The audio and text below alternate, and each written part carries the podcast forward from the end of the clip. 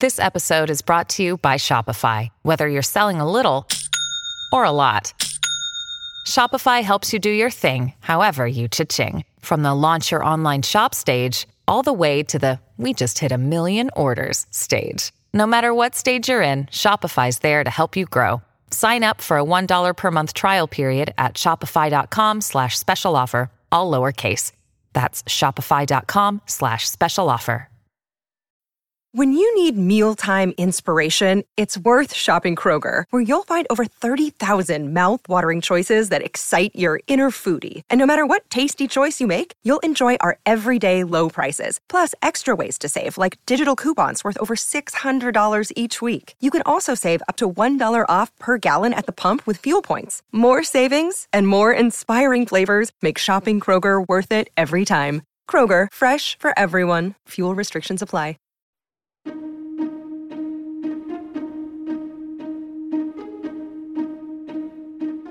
Hello and welcome to the How To Academy podcast with me, Vas Christodoulou. Steven Pinker is back in London next week when he'll be in conversation with none other than Richard Dawkins. There are a handful of tickets left to this, and there's a live stream too if you can't make it, but I hope to see you there. To give you a little taste of what to expect, I want to share another of the amazing conversations we've hosted with Steven over the years this time with the actor and broadcaster Stephen Fry, discussing Steven's book Enlightenment Now. Hope you enjoy it. Thank you so much, everybody. It's a thrill to be here.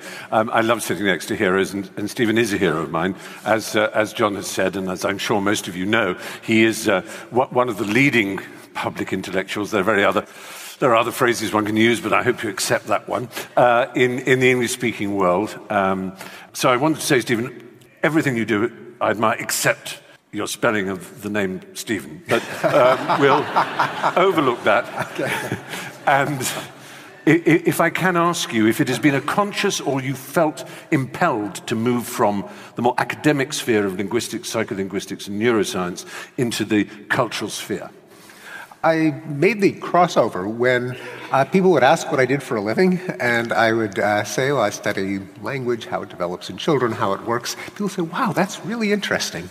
And I thought there is a, uh, a market for bringing ideas about language and uh, mind to a broader understanding. And there had been a breakthroughs in public communication of science in areas like uh, evolution, in uh, cosmology, in uh, dinosaurs. Uh, but no one that I knew of had tried to bring the, the discoveries of cognitive science to a, a broader um, public. And I thought, well, it would be fun, fun to try. Uh, so I wrote The Language Instinct, which tried to explain everything you always wanted to know about language in, what I hope would be an, an, accessible format. And I guess it was an accessible format because uh, people responded to it and one thing led to another. Right. And then this moved from that to, to the more if I can say so, political side of it. I mean, you might have been looked at as a typical Harvard intellectual academic with sort of left leaning principles, a, liberal in the loose sense of the word. But of course, in the last few years, it's as if everything has changed in terms of our sense of what left or right means. And you have infuriated both left and right to some extent with, with both the blank slate and then the better angels of our nature. Um, I, I, wonder if you could tell me about your journey in, in that regard. If you think you've stayed the same but the world has changed, or you have altered your view of politics and. and well, from the uh, position uh, inspired in part by Noam Chomsky that language is a, uh, a human faculty, it's a, one of our innate uh, capabilities. I uh, extended to the question of what are our other innate faculties, uh, and in uh, how the mind works, I suggested that uh, together with, with language, we have a suite of emotions fear, jealousy, love, anger, gratitude. Uh, we have a set of ways of construing the world, a kind of uh, intuitive physics, and intuitive biology, and intuitive psychology.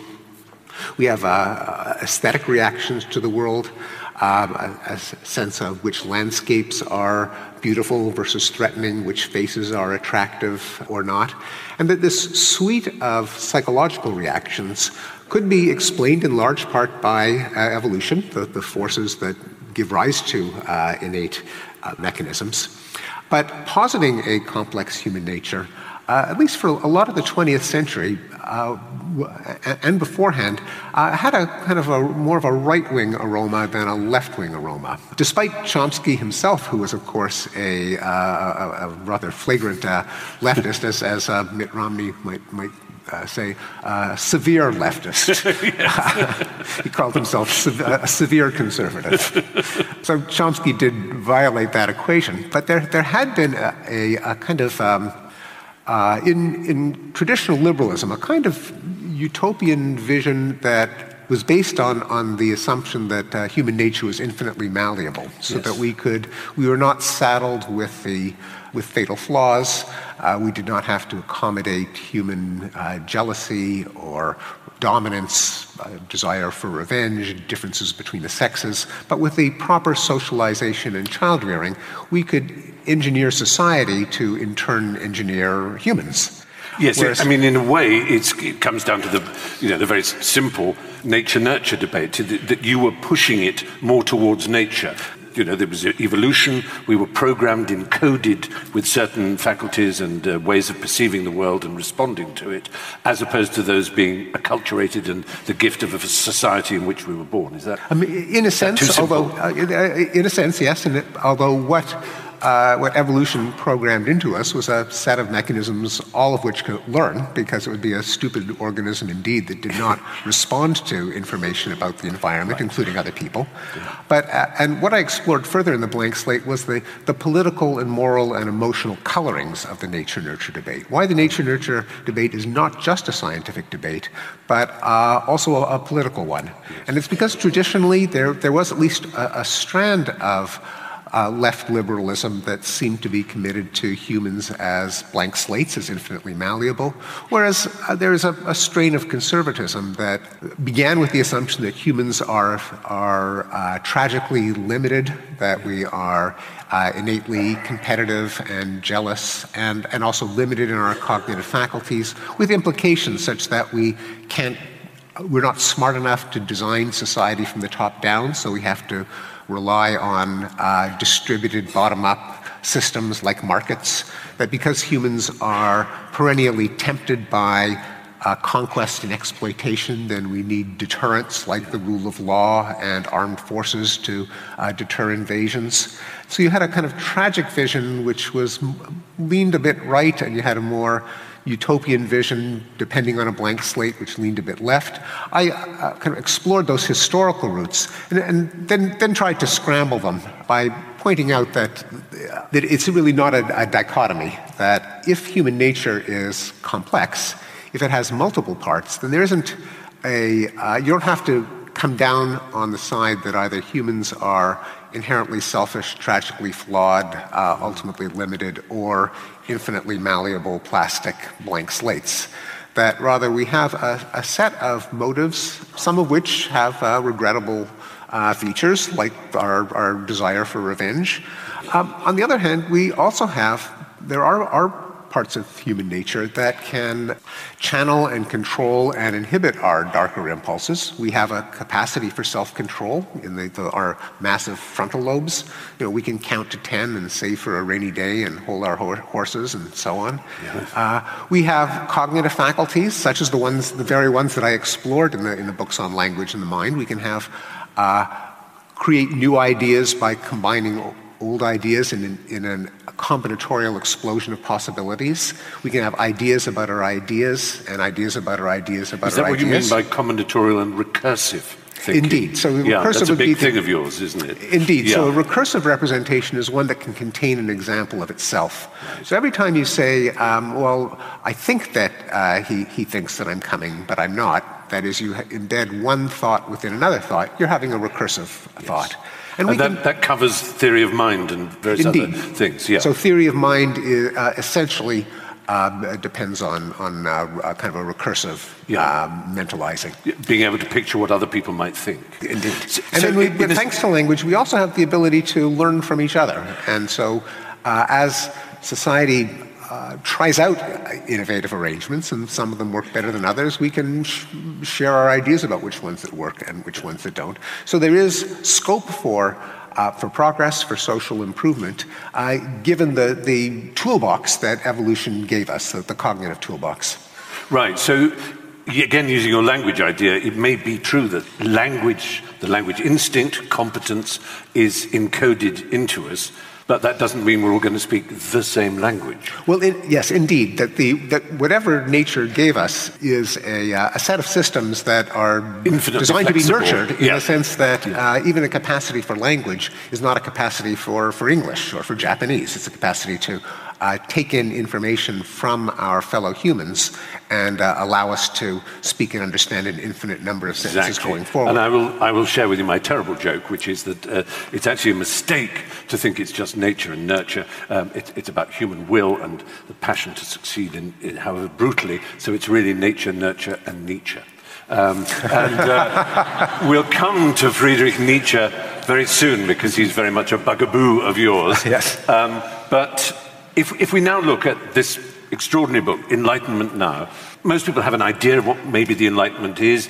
Um, we can think of printing giving rise to the Renaissance, giving rise to science and the age of reason, which then gives rise to what is known as the Enlightenment. And I'd, I'd love you just to sketch briefly.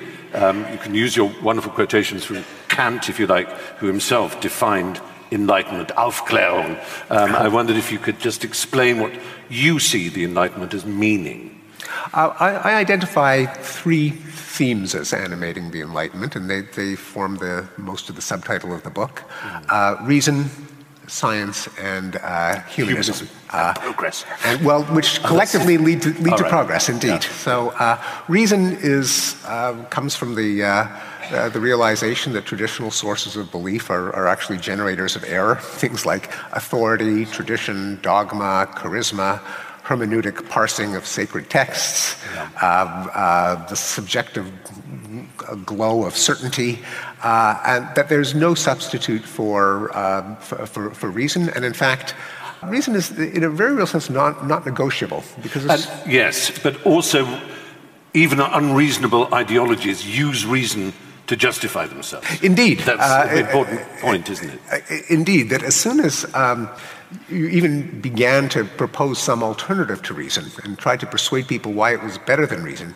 you kind of lost the argument because you're, as long as you're not uh, threatening people, as long as you're not am- amassing an armed posse to f- convert people to your cause, as long as you're not bribing them, Yes. as long as you're giving them reasons, as long as you would insist, if challenged, that you're not full of crap, that people should take you seriously, then you've, you've surrendered the point. You have. It would be uh, like saying there's no such thing as time, and I will tell you about it tomorrow. it, it just doesn't make sense. Yeah, it- if you say this is why there is no reason, the word why is a, a reason word. Uh, Precisely. Yeah. That's So exactly that- right. And reason, as you say, is the absolute basis, the non negotiable basis of the Enlightenment. Exactly. Then uh, science comes from the conviction that the uh, universe is intelligible, that we can we can try to explain things, we can, and moreover, we can, uh, since we can't a priori be certain uh, uh, of any of our explanations, uh, we have an imperative to, to test them, to calibrate them against reality, and to uh, reject the ones that the world tells us are, are And that's false. what we call sometimes empiricism, for example, the Indeed. testing of the validity and repetitive uh, truth of, of an observation, for example. Indeed. Yeah. Uh, and science, uh, it's often said that science can't uh, give us our values, that there is, uh, it can tell us about how the world does work, but not how uh, it ought to work or how we ought to behave. And that is true as a matter of kind of a logical uh, categorization, that is, a statement of fact and a statement of value are not the same thing. On the other hand, there are many insights of science that, that I argue f- must form part of the worldview, including the moral worldview of any educated person, such as um, naturalism, that the laws of the universe have no goal or purpose related yeah. to human uh, well-being. That the, the laws of physics, they just don't care about you.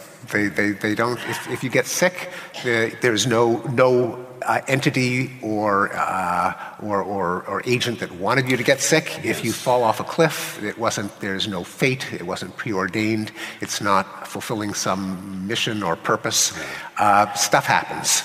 And I and, think if Victorians were as shocked as we think of them as being by Darwin, and actually there's some historical evidence that they weren't quite as shocked as we think they were, it wasn't by the fact that we may have descended from apes or be apes, it was that it presented a, a natural world which was so callous and unfeeling, and that we were the result of a simple, what we would now call algorithmic series of rules, not a design, and there was no purpose to our life except the shallow purpose of reproduction, as it were. Well, indeed, there's no, and no, no purpose judged by the laws of nature. Of course, once human brains come into existence, humans have purposes, but it's a mistake to project our purposes onto the laws of the cosmos.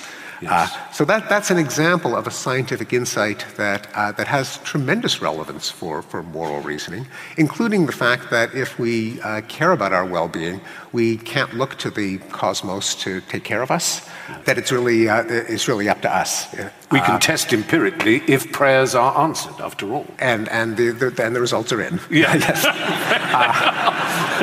Thoughts and prayers, nil. no, that's right. Uh, and even uh, another scientific insight with enormous implications for, for the human condition is this, the, the second law of thermodynamics, the law of entropy. Yes. That, now, uh, you, you, spend a lot of time in this book talking about entropy, and I'd, I'd love you just to explain why this is more than just a, something that's important to physicists. Yes. The, um, I mean, in the, the uh, technical sense, the, the second law of thermodynamics is that, um, that entropy uh, in a closed system uh, increases, that is, disorder. Uh, the heat goes from a hot body to a cold. That, that uh, differences in temperature, which are uh, necessary for to have usable energy, will inevitably dissipate uh, over time unless the system is exposed to energy or information from the outside world. But that closed, in closed systems, disorder increases. And in uh, one, one implication is that things going wrong don't need a, a special explanation in terms of uh, any designer or, or uh, entity wanting things to go wrong. It's just the natural course of events for things not to go our way simply because there are vastly more ways in which things can go yes. wrong than for things to go right. And so we have to deploy energy and information in order to carve out a zone of beneficial order in our, our local environment with the use of, of energy. And this uh, was a recent discovery because it's, you know, we forgive our ancestors for noting, above all, examples of explosions of energy volcanoes, hurricanes, earthquakes, mudslides. They would think it was a world in which energy could just appear from nowhere. Yeah, that's true. Misled by concentrated local sources of energy, yes. such as the, uh, the Earth's core and, and, and yeah. the sun. And, and, one implication of that is that we, we ask the wrong question when we ask, uh, why is there uh, poverty? Poverty is just the, the natural condition of the universe. The question that we should ask is, why is there wealth? And indeed, that was a major uh, obsession of a number of Enlightenment thinkers. Uh, Adam Most Smith famously and his, Adam Smith. And his, his uh, um, Scottish and, and Dutch uh, precursors. Yeah. Uh, but it does change the way you look at things if you, you realize that really what we ought to explain is why that we get to enjoy any order, prosperity, life-giving uh, organization at all. So we, we live in a world that I think Tom Stoppard put it very well in Arcadia. Do you remember Arcadia, where yes, the, the yes. mathematician do, explains if, if I take some rice pudding and it's got a lump of jam in the middle and I take a teaspoon and revolve it five times, the rice pudding becomes pink. If I keep the teaspoon still and revolve it the other direction, I don't get the jam back. yeah, right. You never get the jam you don't back. Get the jam back. And that's, that's right. the rule of the world, not getting the jam. So the, the, the world is, tends towards disorder, decay, uh, as we know, sort of the heat death of the universe in the ultimate uh, uh, story. But um, and so life itself is pushing up not just against gravity, but against, it has to find ways of efficiently using heat and calories, energy, work, they're all the same thing essentially, to, to erect a something that will fight the inevitable. That's right. So the evolution is possible in, in local defiance of the, the law of entry, yeah. entropy, not in defiance of it uh, globally, because living things take in energy from, from the sun or from uh, deep sea ocean vents. Yeah um, and, uh, and use it to create zones of order. We do the same thing with our intelligence, where using information, we arrange matter into improbable configurations that, that uh, suit our needs. So that's just part of the larger point that a scientific understanding doesn't just allow us to build gadgets, but it, it, it does speak to uh, some, our, our, ultimate predicament, our ultimate goal, in life, uh, which is to use information, that is knowledge, to carve out uh, zones of beneficial order in this massive sea of increasing entropy. And then humanism is the, the third major theme, yeah. namely that the, uh, what, what, are we using this reason and science in service of? And the answer is uh, broadly human flourishing, where human flourishing would include life, health, happiness, knowledge, culture, social uh, warmth, and, yeah. Uh, and, and, friendship which sounds obvious. Who could be against human flourishing? Yeah. But it turns out that, uh, that humanism is actually a rather uh, exotic moral system. that yeah. uh, uh there are alternatives, such as that the uh, ultimate moral purpose is the glory of the, uh, the nation or the tribe or the race, the predominance of the faith, bringing God's commandments to earth, carrying out some historical dialectic or messianic uh, age being brought yeah. Uh, toward reality. So just the concentrating the mind on uh, what's good is to make people uh, healthy and happy and, uh, and, knowledgeable and fulfilled. That's a distinct moral commitment, and that I, I identify as one of the contributions of the uh, the Enlightenment. Now, if you put them together, if we deploy knowledge to enhance human flourishing. And I should mention one other ingredient, which is a big theme of the Enlightenment, is that all of this is the, the uh, humanism is possible because we're endowed by evolution, they, they didn't put it that way, but we put it that way now, with a sense of sympathy, with the ability to feel each other's pain, to uh, have a, a, concern with the well being of others. Now, uh, the sense of sympathy that evolution gave us is rather puny. Uh, it applies naturally to our genetic relatives, to our, uh, our trading partners, our yeah. members of our clan, but it can be pushed outward by uh, forces of cosmopolitanism, by, that is, by mixing of people and ideas, and by reason itself, that if you have to um, exchange uh, ideas and values with other people, it's rather hard to maintain that my interests are special and yours aren't because I'm me and you're not. Now, I can say that, but I can't get you to take me seriously. And as soon as I have to negotiate agreements in larger uh, circles of individuals, I'm uh, forced to expand my circle of, of sympathy outward and to treat other people and ultimately other sentient creatures as equivalent in interests to my own. So, in a sense, the altruism that might have evolved in order for us to help our own specific kin group or tribe or clan or small group, an altruism that, as it were, allowed uh, sacrifice for the greater good of a small uh, group to which we belonged, can be applied to a much, much larger group. That's, that's right. And that, that's an idea. Uh, Darwin himself proposed this idea. He said that once, the, once we have the capacity to sympathize with others and we, uh, societies get larger and more complex, there's nothing that can prevent it from um, uh, expanding to en- encompass the uh, entire uh, human species uh, once that's set, set in motion. Now, if you take these, these three ideas of, of reason, science, and humanism, uh, and say that, that uh, beginning with the Enlightenment, there's been the goal of uh, understanding the world and uh, applying such knowledge to improve human flourishing, then one uh, ought to enjoy progress. That is, uh, sometimes we solve the problems that face us, we accumulate the solutions that work, and over time, uh, human flourishing should increase. Now, and, and, those problems are probably best characterized by the four horsemen of the apocalypse war, pestilence, famine. What's the fourth one? Anybody? Death, obviously, yeah. Death, yeah, death. Seems kind of. We're, looking forward to the end of this century. Yes. Uh, seems kind of redundant. Yeah, it does really. Yeah. but really could be three horsemen. In, in a sense, that's yes. what they can address, yes. which were the hugest problems mankind faced for millennia. Indeed, uh, and uh, all of which are uh, concomitance of the fact that we uh, evolved by evolution in a universe governed by entropy. And death yes. is the ultimate kind of entropy yes. as far as humans are concerned. Our bodies um, merge with the soil eventually. Yeah. Yeah. So that, that, that's the hope. And then one could ask, well, the Enlightenment ideal of progress sounds good in theory. Um, you know, how did that Enlightenment thing work out?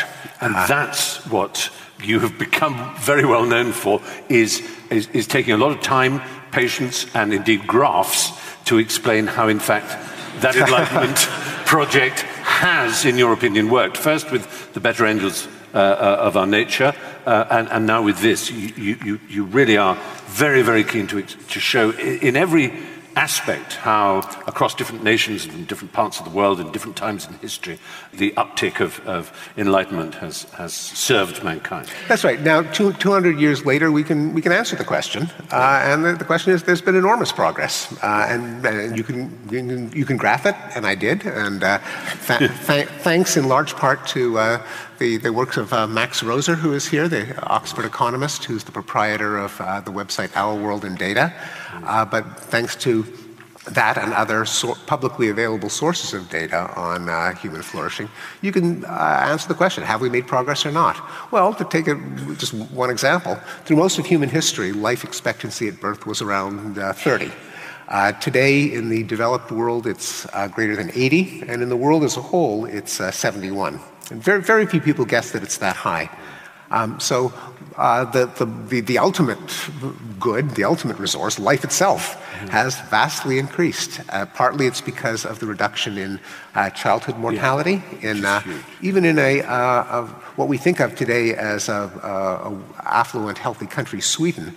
Uh, almost a third of Swedish children died before the age of five, a little more than 200 years ago and then the rate of child mortality plummeted in the 19th century. And what Sweden went through, uh, then other countries went through, including today's uh, the countries that tragically still have the highest rates of child mortality, such as in sub-Saharan Africa, but their rates are, are uh, plunging as well. And similar stories can be told for uh, education. The world is becoming literate. Uh, a, I think it's on the order of uh, 80% of the world can read or write, whereas the historical average, even in Europe, was closer to 10 to 15%. And the people who are illiterate tend to be in their 60s and 70s. Right, and so, so, they're dying. Uh, we know which way the trend is going. Yes. Uh, and girls as well as boys, so the world is approaching uh, gender equality in education and literacy.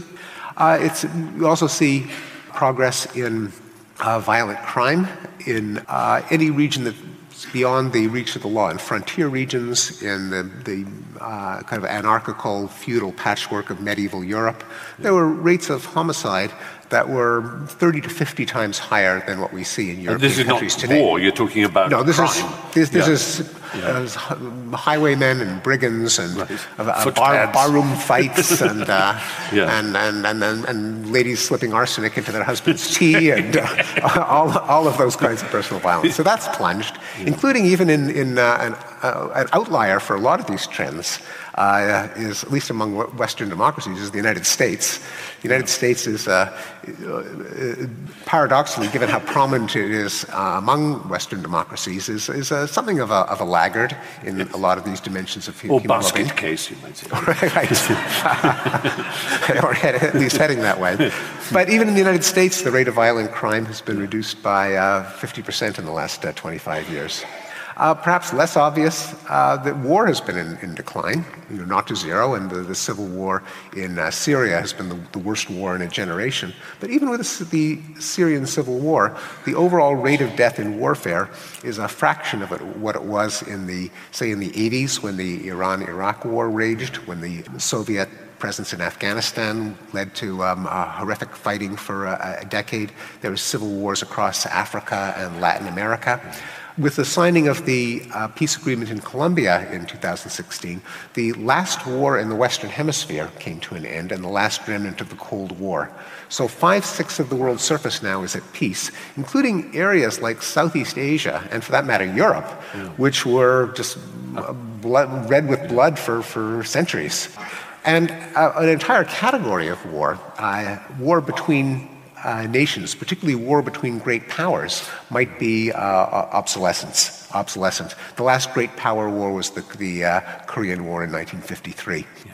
But then other, uh, you can say, well, those are all uh, kind of measures that you know economists care about. What do they have to do with with uh, uh, the quality of life and the meaning of life? Well, uh, if you look at what you might want to consider to be indices of a meaningful life, like uh, leisure time to spend with family and culture as opposed to the drudgery of housework.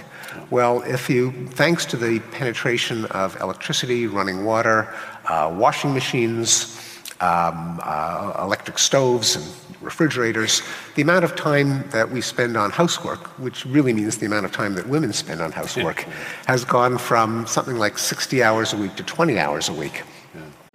This episode of the podcast is sponsored by Marquee TV.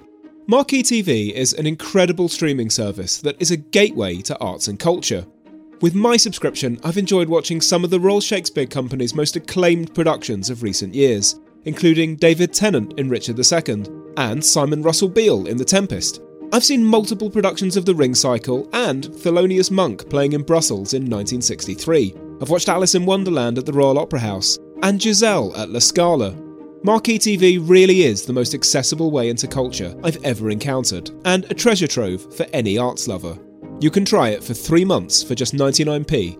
Yep, three months for 99p with the code HOWTO. Just visit marquee.tv and use the promo code HOWTO to dive into the world of the arts like never before. Hey there, I'm Dr. Maya Shankar, and I'm a scientist who studies human behavior. Many of us have experienced a moment in our lives that changes everything, that instantly divides our life into a before and an after. On my podcast, A Slight Change of Plans, I talk to people about navigating these moments. Their stories are full of candor and hard won wisdom. And you'll hear from scientists who teach us how we can be more resilient in the face of change. Listen on the iHeartRadio app, Apple Podcasts, or wherever you get your podcasts. Uh, the number of hours that we work has fallen by about uh, 20 hours a week in the, in the last century, from, from the days of Bob Cratchit and the uh, Christmas Carol. Uh, and so, with the combination of less time devoted to housework and less time spent at work, the amount of leisure time has increased, both for men and for women. For women, it leveled off in the uh, 90s, and I was kind of puzzled about this. In fact, even had a bit of a dip. The reason is that women spend more time with their children today. So a working mother or a single mother today spends more hours of time with her children than a stay-at-home married mom did in the 1950s. Right. Uh, and you're confident so, that that correlation is actually causative? Uh, according to the, the time use studies that I plotted, uh, right. Uh, that, that's okay. what they found. Because obviously people will, I mean, the Freakonomics book, for example, would say that American crime rate has gone down because abortion rates went up at exactly the time that a generation of criminals would have been born that weren't up because of yeah. Wade versus Roe. I'm sure you've read yeah, that oh, book. Yes. Oh, nice. um, it, that turns out not to be, it, it falls into the category of uh, too cute to be true. Ah, right. Okay. so it's, uh, it, that turns out, I mean, it was an ingenious theory. It's, it, it's not the right theory. And, and anyway, obviously, one of the first things that would have been put to you, because a lot of people will be hissing and saying, ah, but, ah, but, ah, but. Um, we, we're used to damning our own culture, uh, to, to, to seeing it as destructive, to seeing science as ruining the world, uh, you know, from going from a biosphere, you know, well, from a geosphere to a biosphere to a noosphere, or, or if we now like to call it the Anthropocene, you know, that we have altered Mother Earth, and also all these things you've said have brought us so much leisure time and uh, uh, peace and uh, prosperity. Surely they've also brought us anxiety, unhappiness, suicide, um, and this is the illness that, that, uh, that, that is the price we pay for all the benefits that the Enlightenment may have given us. But you address this in the book as well. Yes, so I have a, a yeah. chapter on happiness yeah. where I. Um, uh, look at data on just self-reported happiness. You just ask people, how happy are you? I mean, who could be a better judge? Uh, or uh, imagine yourself, imagine the worst possible life that you can imagine and the, let's call that uh, the bottom rung of a ladder and the best possible life you can imagine, that, let's call it the, the top of the ladder and there are 10 rungs. What rung would you, would you say you're, you're at? That's another way of asking a, a related but not identical question. When you, when you, when you do that, you find that uh, uh, in a majority of countries for which we have data over time, happiness has increased. but more, uh, that only gives you a, a, a, sample of countries where the data go back. They don't go back that far. On the other hand, we also find that those data tend to correlate with GDP per, per capita. Uh, so contrary to the idea that money can't buy happiness, I mean, it can't, you know, exactly for every individual, but, but on, on average it kind of does. And so as the world has gotten more affluent, and, and, all countries have gotten more affluent, there's reason to believe that, uh, that world happiness has, has, risen. As for uh, depression, anxiety, psychopathology, there's a widespread belief that we're, we're suffering from a new epidemic of, uh, of, of mental illness, particularly um, depression. Um, but it turns out not to survive fact checking, that um, there's been more uh, uh, awareness of depression. There's more, I mean, uh, uh as you know, diagnosis, and also um, removal of stigmas that people uh, share their experience of, of uh, suffering from depression, which has the beneficial effect of having other people coming out and, and no- noting their own and, and getting treatment, yeah. which is which, which, is, which can be effective. But it leads to an illusion that depression has actually increased. And the surveys that try to apply a constant yardstick over the decades uh, suggest that it, that it has not. Yeah. Uh, a bit like uh, homosexuality, because mad gay people like me have come out, uh, it seems there are more of us, but it's simply that we're noisier. right. Um, um, and then there's the, you know, Thomas Piketty and others have focused on uh, the issue of inequality, that it seems to be going that way. Um, and you also have things to say about that that are quite sort of, wow, eye popping to some extent. Yeah, so inequality can me- be measured a lot of different ways. This is something that I discovered as I kind of uh, uh, sank further and further into the inequality know, tar pit. uh, even it's very hard to even to get an economist to say, well, what exactly is the Gini index for the United States in the year you know 2015? And you can get like five different answers depending on how it's calculated. But uh, a couple of things I was able to establish from from a, this dip into the literature and partly with the help of uh, our world in data. Uh, one is that globally inequality is, uh, is decreasing um, that, that across the planet. That whether it's measured in comparisons uh, across countries, where each country is a unit, or as best we can estimate it in the global population, uh, inequality is decreasing, and that's just because poor countries are getting richer so much quickly, more quickly than rich countries are getting richer. Uh, and, it, uh, and, and, one of the uh, an, an, astonishing fact of progress that, that we didn't discuss in, in, when I went through the list is that global poverty is de- decreasing. Global extreme poverty, I should say, uh, defined by the World Bank as uh, $1.90 uh, per day in, in international um, dollars, uh, kind of an arbitrary cutoff for the ability to feed yourself and your, and your family. By some historical estimates, the rate of extreme poverty 200 years ago was about 90%. That is, about 10% of the world was not extremely poor. Now, uh, the figures have reversed, and uh, uh, less than 10% of the world is extremely poor. So, because of this massive uh, increase in the fortunes of the worst off, in countries like China and Bangladesh and uh, in some, many of the sub Saharan African countries, in Latin America, uh, global inequality has, has uh, decreased. Now, unquestionably, inequality has increased within uh, many Western wealthy countries, particularly for whatever reason, uh, English speaking ones yeah. Uh, uh, England, United States, Australia. Yeah. But I suggest that inequality is not in its economic inequality, um, is not in itself a, an evil, that it's it's practically impossible to avoid in any kind of uh, economy that isn't uh, imposed from the top down by totalitarian means.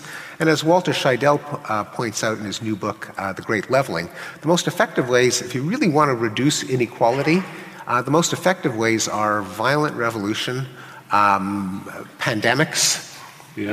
Um, mass mobilization warfare, and state collapse uh, which kind of should remind us that, as he puts it, be careful of what you wish for.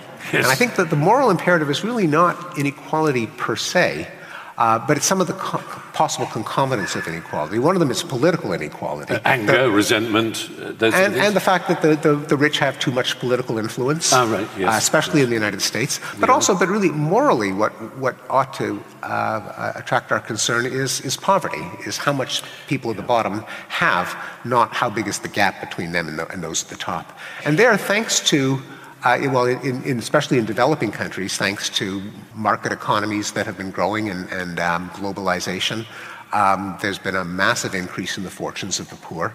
In wealthier countries, the, um, the, the, welfare state has put a floor under the um, uh, poverty levels. And so, even in the United States, which is famously libertarian compared to its um, Western peers, the United States has a, a, pretty substantial welfare state. And as a result, poverty, when it's measured in absolute terms, not in terms of uh, percentage of, uh, of, of, the um, income of the population. But in, terms of what people can afford, can you afford to feed yourself and clothe yourself? Travel has, to other countries. Travel so, to other countries. Yeah. It's fallen from about, depending on how it's measured, from about 30% of the population in uh, 1960 to something like 5% of the population now, when it's measured taking into account government benefits and the uh, falling cost of many goods and services. So, uh, and, and I, uh, what I suggest is that it's really poverty that morally that we ought to concentrate on and not so much inequality. Absolutely. And so, taking your book, you lay out an argument that the Enlightenment and what followed it as a result of open thought, free reasoning, and, and, and all the advantages of science and humanism that led to industrial revolutions and, and, yes, all kinds of new sorts of poverty, but has brought us to a not exactly a shining mountaintop, but to a place which was unimaginable even 50 years ago to some extent in terms of war, starvation, and, and these other in, indexes, indices that you, you go by. So the book might have stopped there, but of course, really, you could, you could subtitle it not the case for reason, science, humanism, and progress, but you know, the enlightened society and its enemies, uh, with, with a bow to Hayek. So why is it that we, as children, grandchildren, great great grandchildren of the Enlightenment, seem to be so disrespectful of it, so doubting of it, so cautious, so skeptical. Why yeah. don't we accept that it has given us everything we have and speak its language? Yeah, and, and it's. Um, uh, an important theme of the book is that the, this progress does, isn't, isn't some mystical uh, upward pointing arc. Uh, it is not some historical dialectic that inevitably makes us better and better until we reach utopia. Um, it, it's the result of uh, specific efforts to solve problems and to uh, retain the, the, solutions that are effective. And that if there is uh, an abandonment of that principle, then progress can, could go into reverse. And there, of course, there have been catastrophes where it has gone into reverse. And there are threats today in uh, authoritarian populist movements that explicitly reject a lot of the, uh, the themes in the institutions of the Enlightenment, uh, such as Trumpism in the United States and, and some of the populist movements in Europe.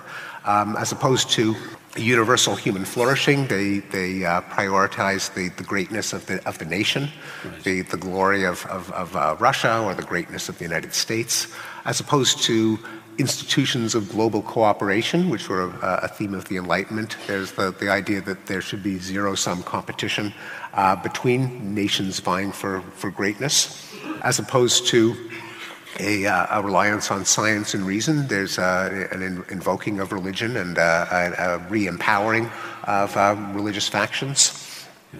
There is often specific pushback against uh, scientific discoveries such as vaccine vaccines. Yes. And There's a uh, story in the papers today about from the WHO talking about the huge rise in in uh, measles in, in, Europe as a result of, of uh, people I not mean, vaccinated. A self-imposed wound. I mean, yeah. we, kind of are, are on, the, on, the, verge of licking that. Yeah. So there. So and the question is why, in an age of of progress behind us, are we suddenly facing these new these new threats? Now, partly it's because there are, um, I think there, there are features in human nature that uh, have uh, always made uh, authoritarianism, tribalism um, uh, appealing, that a lot of the ideas of the Enlightenment are rather exotic discoveries that are enormously beneficial, but they don't come naturally to the human mind, and they've got to be kind of relearned and, and uh, redefended every generation. That it's much uh, more natural to think of the inherent goodness of, of my clan and to imagine that the chief directly embodies the inherent goodness and virtue of my clan, as opposed to the Enlightenment idea, most specifically articulated by the American framers, that political leadership should just be a uh, basically a bunch of committees with a committee chair that is uh, given the responsibility of keeping people from each other's throats and for encouraging commerce, but that must live by rules that justify whatever power we apply to them, yes. as opposed to a strong man who is. Uh, because. Um, I mean, using America and the Enlightenment and the, you know, the beautiful white columns of, of Washington and the, you know, the, the, the, the, phrasing of the Declaration of Independence and so on, um, uh, a lot of Americans, less than 100 years after uh, America became a country were puzzled beyond belief why a country set out on such perfect Enlightenment principles and ideals should have descended into such appalling carnage, the most bloody internecine civil war still to this date in history in its civil war. The murder massacre of species of animal, and to us more importantly, uh, huge tribes of uh, Native American peoples uh, in the cruelest possible way.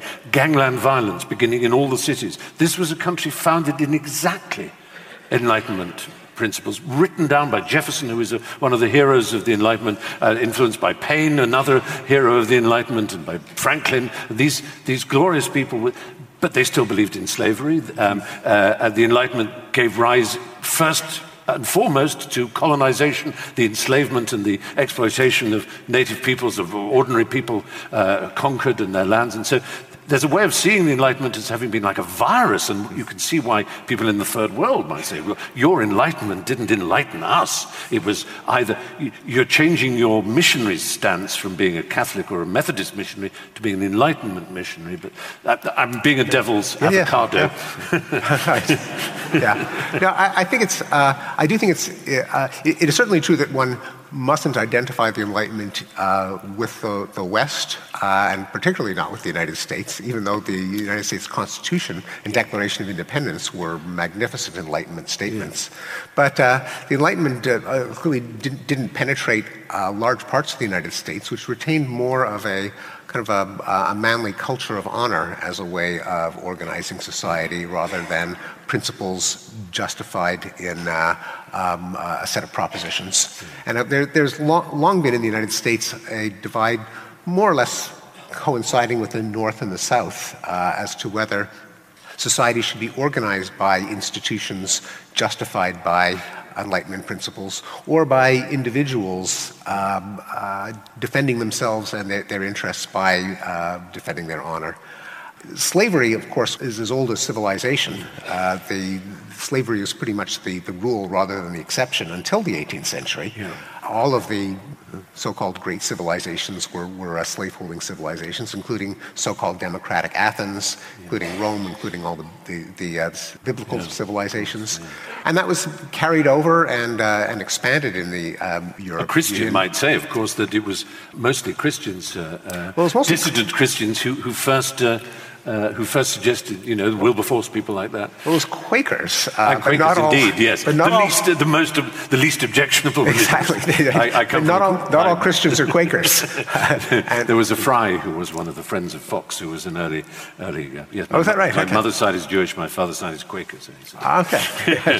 um, um, but yeah. So I, I, think it's, a, it's an anachronistic to uh, to connect the, the, the, the, slave trade with, with yes, I, I suppose the point I'm making is yeah religionists might argue that their religion, whether it's Islam or Christianity or Buddhism, is almost like a sort of serum, like, a, like Oliver Sacks's L-Dopa. You, you inject it in someone and they instantly have a structure and a way of looking at the world which can transform them and they can live by.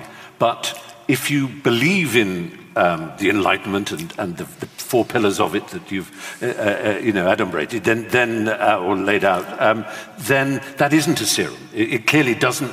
It's not a magic bullet. It doesn't transform you or the world. It's, it's a series of ways of working towards something. It's much tougher. than a religion. It's not magical yeah. thinking. right. And so there is a, a challenge, and I, I, I, end the book by uh, wondering whether, uh, as many um, cultural conservatives claim, um, that uh, modern secular humanism, uh, liberal cosmopolitanism, enlightenment values are just too tepid to engage uh, human animal spirits. That they just they won't fire people up, uh, and that religion will never go away because it speaks to deep yearnings in the soul. And li- likewise with nationalism. Yeah. I'm, I'm, I'm, skeptical of that for a number of reasons. One of them is that uh, societies that that most carry out uh, Enlightenment principles, the, the, the secular uh, Western democracies like New Zealand and Denmark and Canada are, um, they don't seem to be collapsing in spiritual uh, enemy. They seem to be rather pleasant places to live. People seem to be doing just fine. They don't seem to be um, you know, uh, joining ISIS in great numbers to give meaning to their lives. uh, they also are the main destination of people who, vote, with, vote with their feet. I mean, everyone wants to go to the, the, the, the great Enlightenment countries. That, that, that's where, that's including the people from the the, the, the, religiously excitable zones of the world. Uh, they, they, don't want to stay there, they want to go to Denmark. And I, I raised the question of whether uh, do we need do we need the kind of secular humanist equivalent? Do we need, uh, you know, uh, humanist preachers thumping copies of Spinoza's Ethics on the on the pulpit. and uh, uh, well, you have I won't say suffered, but you and, and people we know, uh, Christopher Hitchens when he was around, and uh, Richard Dawkins and uh, Sam Harris and Daniel Dennett and, and, others have been regarded as almost evangelical fundamentalist in your humanism, your secularism, and so on. Um, how would you? You... I, don't. I don't think that that's uh, true. I mean, it's certainly not not true of me, and it's mm. and I don't think I don't think it's true of the the so-called uh, uh, the four horsemen of the new atheism: yeah. Uh, Hitchens, Harris, Dennett, and um, uh, Dawkins. Yeah. Uh, on the other hand. you know, paradoxically, the, the critics of secular humanism who say that it doesn't uh, speak to the human spirit are almost calling for exactly that. Like, well, your movement isn't going to succeed until you have your evangelical prophets yes. of, of, secular humanism.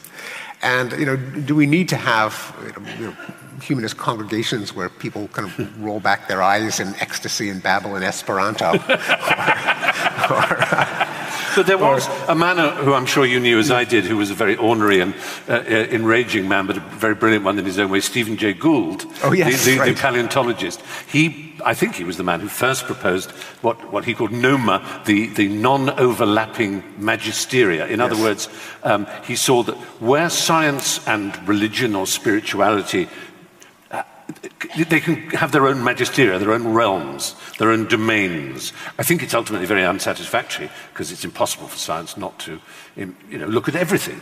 Um, but what, what yes. is your view of that? That, you know, whereof we should not speak, we should remain silent because Wittgenstein, an enemy of, of scientism, said Right. What's your, how do you speak to that? Well, well, Steve Gould didn't seem to grasp that you, could, that you could have a morality that did not depend on religion. He kind of gave religion the franchise for, for morality. Yes. He said, you know, science can't dictate our morals, and strictly speaking, that's true, uh, although I think it can be exaggerated. Uh, therefore, it's religion's job. But he kind of missed out on the whole Enlightenment thing that you can justify morality in terms of, I mean, you could do it on utilitarian grounds. Yes. What makes the largest number of people well off is moral. You could do it on deontological grounds. There are certain principles like Kantian. life and choice, Kantian yeah. grounds. Yeah. And you don't, or the social contract, I suppose, is the other. The social option. contract, yeah. indeed. But yeah. and you don't have to uh, call in a, uh, a, deity to do it. Mm-hmm. But uh, for all for all of Steve's vast erudition and, and knowledge and uh, he, he kind of missed that the whole Enlightenment principle. I mean, that was, I, I think, was a uh, uh, something of a vacuum in his. Uh, Some in his Stevens landscape. can be wrong. I, I, I, wanted just to quote one thing which really fascinated me because it might be a criticism leveled at you that here, when, when you talk about reason, um, you use two archetypes, as it were, two opposites, um, and, and you miss out the middle. And I think Perhaps that's an interesting idea. You, you, you say opposing reason is by definition unreasonable. Um, hasn't stopped a slew of irrationalists from favoring the heart over the head, the limbic system over the cortex, blinking over thinking, McCoy over Spock.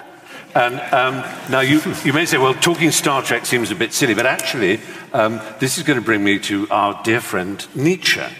Now, Nietzsche, in his book, The Birth of Tragedy, he, he pulled on two Greek gods, Dionysus and, and Apollo, to try and explain two sides of human nature, what Freud might have called the id and the uh, superego or the ego, it's hard to tell which it is. In other words, that Greek tragedy, as he saw it, was, was playing off on the tensions between the tribal, bloodlust, frenzied side of our animal selves and this rational, Apollonian, harmonious side of ourselves.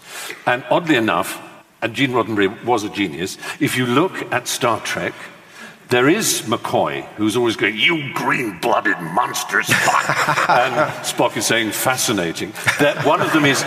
One of them is logic, you know, uh, how can your logic account for that, Spock? And, and McCoy, the doctor, is physical and primal and emotional. But the whole point is in the middle is Kirk, Kirk. Who, who tries to be both. That they will go to a planet which is all id, and Kirk will try and explain that there is such a thing as reason and order, or they will go to one that is all order. And he will try and say, where's your humanity? and, and you really do have it in for, for Nietzsche because you see the, the, the neo Nazi, or not neo, crypto or proto Nazi side of, uh, of Nietzsche, this, the, the man and Superman, which some people regard as a, a fiction that he was putting forward, not the although he did die mad, so it's very hard to know. But I just wanted to see, you know, the, the whole, the romantic movement constantly crashed waves against the wall of the Enlightenment. Uh, and it's still doing it today, the romantic sense of the individual, the maverick, uh, aside from the tribe. And, and, it can become insane in Nazism or Ayn Randism, or, but, but it also is something we can instinctively feel for, can't we?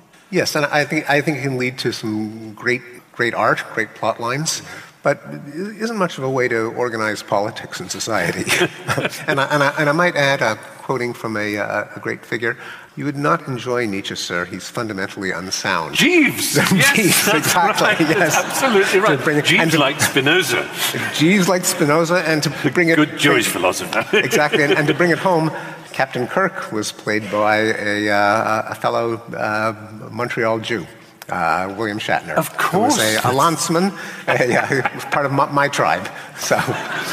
Now, uh, it's good you mentioned Canada because you are, of course, Canadian, and I suppose there is, you know, the archetype public intellectual Canadian was the great Marshall McLuhan, a man of extraordinary influence to this day, whose prophecies and sense of how society would uh, respond to what he famously called the global village and uh, uh, the anxieties that the, the, the, the, written word, the first information age movement uh, would bring about. And uh, you read him today, and it's still pretty astonishing. He's quite difficult to read sometimes, but an extraordinary man. And you have fitted this uh, role as, um, as, as, a Canadian public intellectual too and the third man who's recently come rather into the news is Jordan Peterson. And while most people would have thought, well, there's Steven Pinker, he's a you know, liberal humanist, and there's this Jordan Peterson, is he perhaps a bit right wing? Is he, does he sort of dog whistle a little for the alt right? There was a famous, uh, I'm sure you saw his interview here on Channel 4 television, did you, with did. Cathy Newman? In, um, did, yes. Now, for those who don't know, he's, a, he's also, like you, a, a psych- psychologist, essentially, That's isn't right. he? Yep. Um, and he's written um, some very successful uh, books. Um, I, but you both, I think, meet on your detestation of what you might call, what he would certainly call cultural Marxism in the campus. And you yourself have suffered from some extraordinary blowback on that. And I'd love to just to share the story of what happened to you recently when you spoke about, very sensibly, about the nature of, uh, you know, uh, deplatforming and all the things we're aware of in, uh, in American, particularly American academic instances. Yes, I, I participated in an event at uh, Harvard organized by the Open Campus Initiative, which is a student organization uh, dedicated to free speech, belying the common accusation that the entire millennial generation doesn't get the concept of free speech and they're just social justice warriors and snowflakes. And so these are, are, are Harvard students who are uh, qu- quite adamant in def- defending what they, they call an open campus, in conjunction with um, uh, Spiked magazine here in the UK and the panel that they convened was um, Did political correctness help elect Trump? And they had it on the close to the anniversary of the uh, uh, Trumpocalypse, yes. November, November 8th. Uh, and they had, uh, they had me, they had Wendy Kaminer, a well, known Boston area civil libertarian, uh, and uh, Brendan Jones. And the, uh, a number of us argued that obviously the, the Trump victory had a number of causes, but one of them was that there is a was a, there's certainly a sector of the population that voted for uh, Trump despite his you know, flagrant um, uh, um, unsuitability for, for, the job, as a reaction to uh, to the um, stifling of uh, opinions in uh, forums such as uh, uh college campuses. And in particular, this is true of the, uh, I pointed out, of the alt right. And by alt right, I don't mean the skinheads with the tiki torches, the neo Nazis, but rather the rather uh, highly educated, often tech savvy, young, almost exclusively men, yeah. who find themselves, come across empirical facts that are undiscussable in college campuses, such as the fact that different ethnic groups don't have the same crime rates, that uh, men and women aren't indistinguishable, that uh, capitalist uh, economies are more efficient and more humane than, than um, uh, communist ones. Uh, and they find them, themselves immediately uh, stomped on like a ton of bricks if, they, if any of these facts are so much as mentioned. They um, withdraw. Um, assuming that there are certain uh, truths that the mainstream establishment can't handle. Then they spin them in the most um, toxic possible directions because they've never had a chance for these uh, opinions to be put into context, such as the fact that there are differences between the sexes uh, doesn't mean that uh, sexism is justified. No, because no kind of corollary. Fairness, yes. Because fairness and yeah. sameness are not the same thing, to, to quote yeah. Uh, Helena Cronin. Um, that uh, all abilities that show differences in the means show enormous overlap in the distributions, such as that for any, there are a number of traits in which uh, men on average are uh, better than women, but many traits for which women are better than men.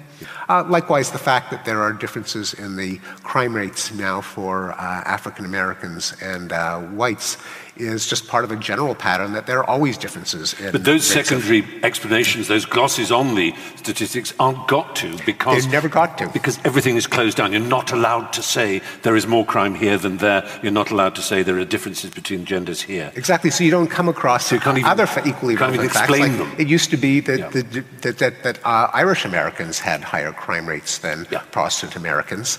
That was a gap that uh, that disappeared, and so the black-white gap could disappear as well. Yeah. But if you only get the, uh, the taboo fact and not the, the context and the arguments that uh, prevent you from taking that fact and uh, drawing uh, uh, harmful consequences, then you will draw the harmful consequences. And you said and the result, at this yeah, meeting. and the, and the result is the, the alt-right. And, and, and I, the reason that I know this has happened, uh, this is not speculation, is that I've gotten uh, emails from disturbingly former students of mine at Harvard, so these are, are, are no dummies, yeah. Uh, from um, uh, young men in tech, uh, Jamie Damore being an example, not that I've ever contacted him, but he's almost a, a, a prototype.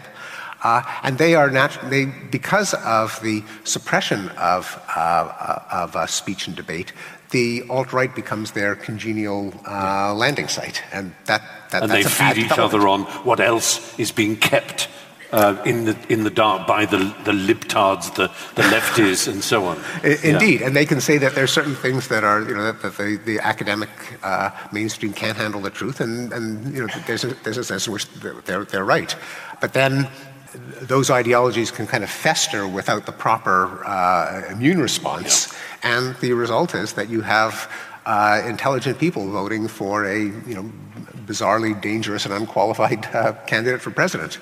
Uh, anyway, so those remarks were then uh, doctored so that only the part that says that in which I noted that there are uh, intelligent and educated members of the alt-right, which I know for a fact because some of them were, were Harvard students. Yeah. Uh, Milo Yiannopoulos went to Cambridge. Yeah. Uh, uh an- yeah. Another example. Yeah. and th- that was then doctored and presented both on left-wing sites and, and right-wing sites as a kind of uh, support for the alt-right, whereas it was actually a, a tactic for starving the alt-right. So you, the, the, the, so, so sensitive, so hypersensitive, raw are the culture wars that you would suddenly being accused by the left of being right wing because the right wing had edited everything you had said yes. and doctored For, Fortunately, the, both the, the, Guardian and the New York Times came to my defense. There was actually an article in the uh, an op-ed in the New York Times entitled "How Social Media Are Making Us Stupid," and used that as the, the way that I was taken out of context as a, a prime example. Am I being very stupid in saying that, in the same way at the very beginning you said what language taught you about um, what's programmed, what's coded within us, how language is a faculty, uh, allowed you to put that idea out into other human faculties. And actually, isn't that what formalism and structuralism uh, that then became the postmodernism that you so decry and deplore, isn't that what they did? They said, let's look at language as a kind of structure yeah. and let's use what we know about language, including phonology and um, uh, phonemes, and apply them to social activity, hence the eem uh, suffix becoming such a common thing now that we find, you know, mythemes and, of course, memes that Richard Dawkins coined, that they did the same thing. They took the intellectual idea of study of language and said, society is a kind of language. It has the same sorts of rules, it's the same idea. But this is something, of course, you fundamentally disagree with is postmodern thinking on, yeah. on society. And I wondered if you could just elaborate on that and why you think it's so, so deleterious to, yes. to, to our culture.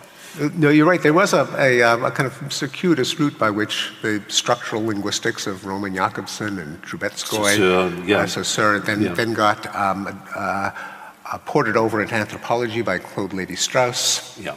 Uh, and then to Marxism with Althusser and so on. Yeah, indeed, yeah. and then and then taken into the I think rather um, eccentric position that uh, thought consists of nothing but arbitrary um, oppositions in self contained symbol systems, although the structuralism then became post structuralism, yes. which uh, uh, in, in, fairly abstruse and uh, uh ways uh, abandoned the uh, exact propositions of structural linguistics and anthropology, but still it retained the idea which then got carried over into um, Derrida's deconstructionism that all statements are inherently um, paradoxical or circular because they're just uh, symbols that refer to other symbols that refer to other symbols in a kind of closed circle. But what it left out of the entire discussion in uh, the, the, the, entire course of modern linguistics is there's not just syntax and phonology, but there's also semantics. That is, language refers to stuff. Uh, and um, that, that got left out. It refers to stuff both because it's connected to the world via uh, perception. Uh, we actually, um, uh, our linguistic symbols like dog and table um, aren't just defined in like a dictionary definition yeah. in, in, terms of you know, an animal and mammal, but they also, you know, they're, they're little pictures in the dictionary, yes. and they our, our, perceptual system connects us to reality. And they're also connected to a web of inference, of um, logical conclusions that we can draw that uh, make uh, meaning not completely arbitrary, but uh, enmeshed with our scientific understanding of the world. The fact that a, a dog is a mammal and a mammal is a, a, living thing. These aren't just arbitrary symbols, but they actually have content. And that widens out socially into, I suppose, the argument between relativism and what is the opposite of relativism? Real, real, realism. You'd say realism, because yes. they would say absolutism. Yes, right. No, realism, scientific realism, which is the, the philosophy of science, that scientific uh, propositions are actually about something, they're actually about the world, and they can be true or false. So, Even, you know, because just to sort of finish off, in, in, a way, one of the things we've started to learn, those of us who are curious about neuroscience, uh, is that since you started writing, even one of the things that's become even more apparent to David Eagleman and Kahneman and Tversky and, and, and, all these others have shown us how contingent our knowledge is. Um, they've taken ideas obvious ideas we grew up with, like um, illusions, you know, uh, pictures, you know, are they two faces or a candlestick, or is this a straight line? You know, we realize how our brain is interpreting reality in a very non-realist way, um, and so we also now realize that reason itself is not stable or reliable. It seems very fragile. You write brilliantly about some of the experiments that show intelligent, liberal people who believe in evolution don't actually understand it. And if they're asked a few questions, uh, which is true, they will often get it wrong on the basis of their misunderstanding of basic Darwinism. And so you kind of think, well, maybe there's something in this, not necessarily Derrida or Lacan, Foucault, or the, any particular of these idiot, idiotic Frenchmen whose greatest. well, if, if, only they could write. Roland Barthes could write, so you could believe in him because he wrote beautifully. But they write so badly, they can't be true. must be true. But. Um, uh, but nonetheless, this idea that our, that our reality is not what it seems, and yeah.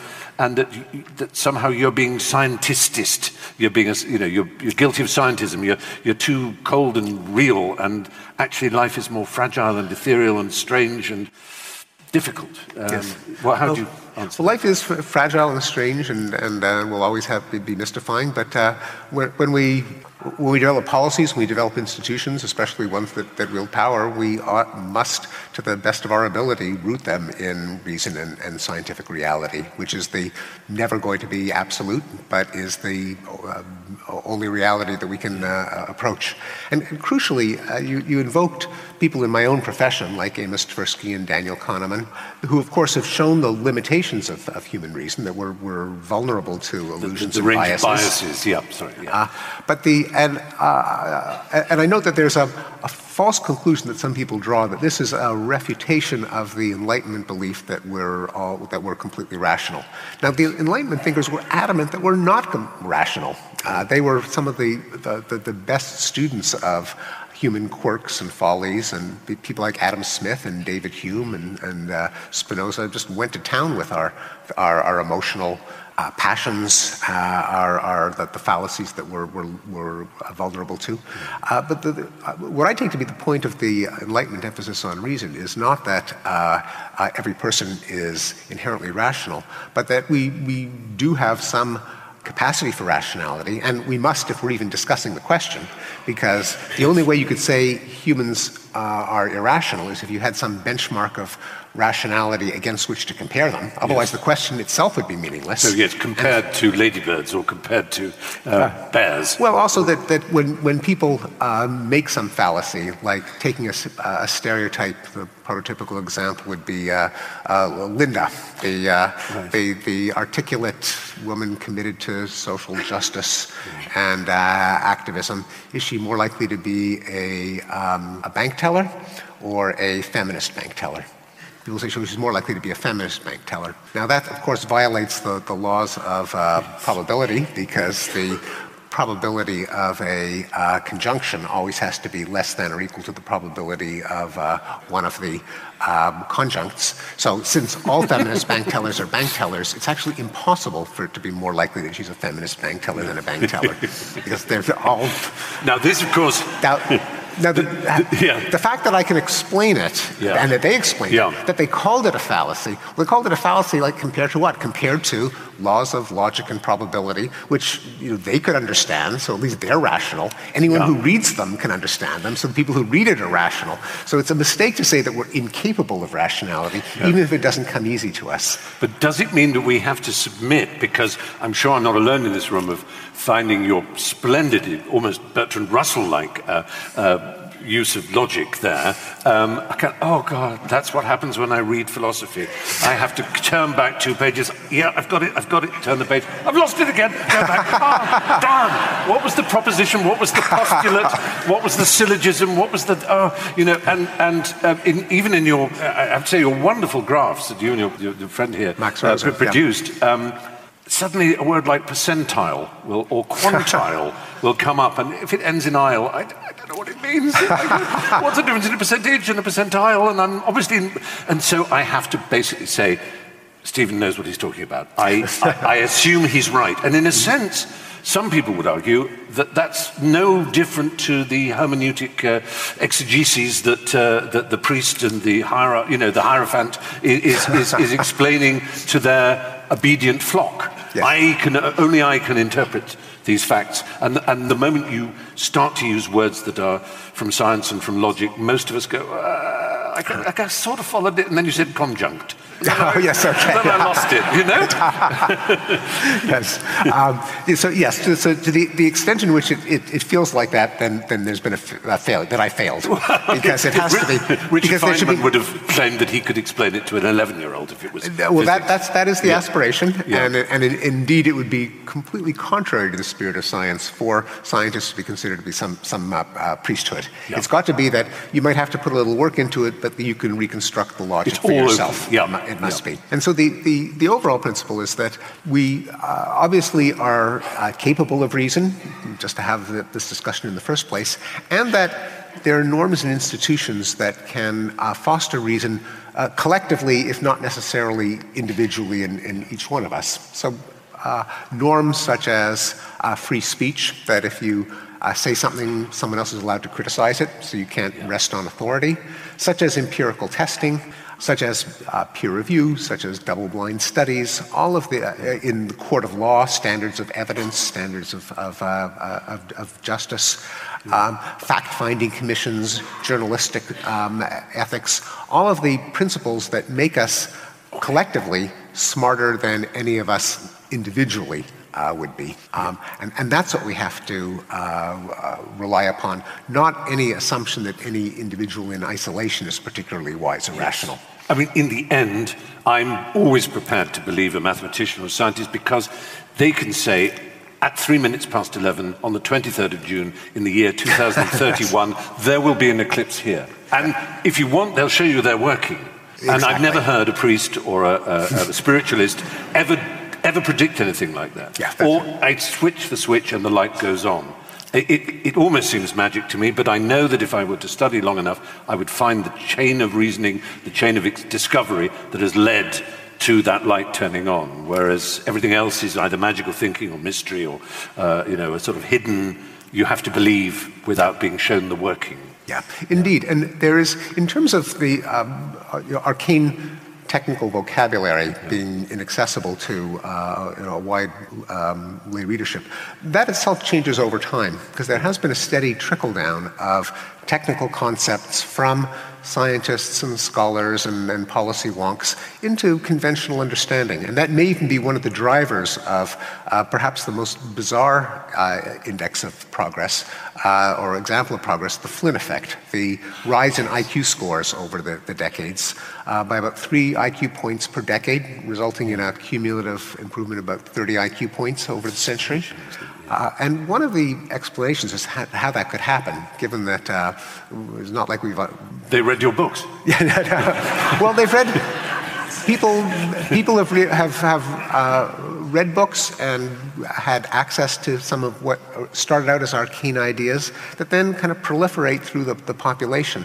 And so ideas that we even take for granted now started out as pretty exotic uh, concepts. So just an example, uh, you know, nowadays if someone said, well, I, um, I, I ate some uh, uh, dandelions and my, uh, my headache doesn't bother me anymore. And you say, oh, that's, that's probably just a placebo effect. Yeah. It's, just, yes. it's, just, a placebo. Now, that, the placebo effect was at one point a fairly exotic concept in epidemiology, but now most educated people kind of know what it is, or a correlation versus ca- causation. Uh, um, win-win situation. Uh, yes. Trade-off, market. Zero-sum game. Zero-sum game. Yeah. These are th- things we're familiar with, which are quite they were really quite complex ideas and might have been considered 100 years ago, needing a lot of explanation. Zero sum was, came out of game theory, yes. a fairly arcane branch yeah. of mathematics. Yeah. So what can happen is, with education, and also not, not just education in school, but in um, proliferation of ideas through you know, the, the BBC and magazines yes. and, or, and, and websites yeah. and, and, so on, that, uh, that, that the kind of baseline understanding can be smarter, uh, can become smarter, and so more sophisticated concepts become part of the conventional wisdom. Well, I have to say, as you saw, I got given a note here, and we've talked, so I, I could go on forever. I just love talking to you. I, I, love the way you, you just open things up. And if enlightenment has that word light in it, and you you do show us, uh, you know, you show light on all kinds of areas of our thinking and our behavior. And, and I, I do want to thank and want to tell everybody here that um, Steven will be uh, spending 20 minutes signing copies of the book. Um, but I know you'll want to join me in thanking him for his fascinating conversation. This week's episode starred Steven Pinker and was presented by Stephen Fry. The producers were John Gordon and Sam Algranti, and the series is made by myself and Esme Bright with help from Nicole Wong. Our editor is John Doughty. Once again, you can join Steven in conversation with Richard Dawkins on the 13th of October. To book and find out more, visit our website. Until next time, I'm Vas Christodoulou. Thanks for listening.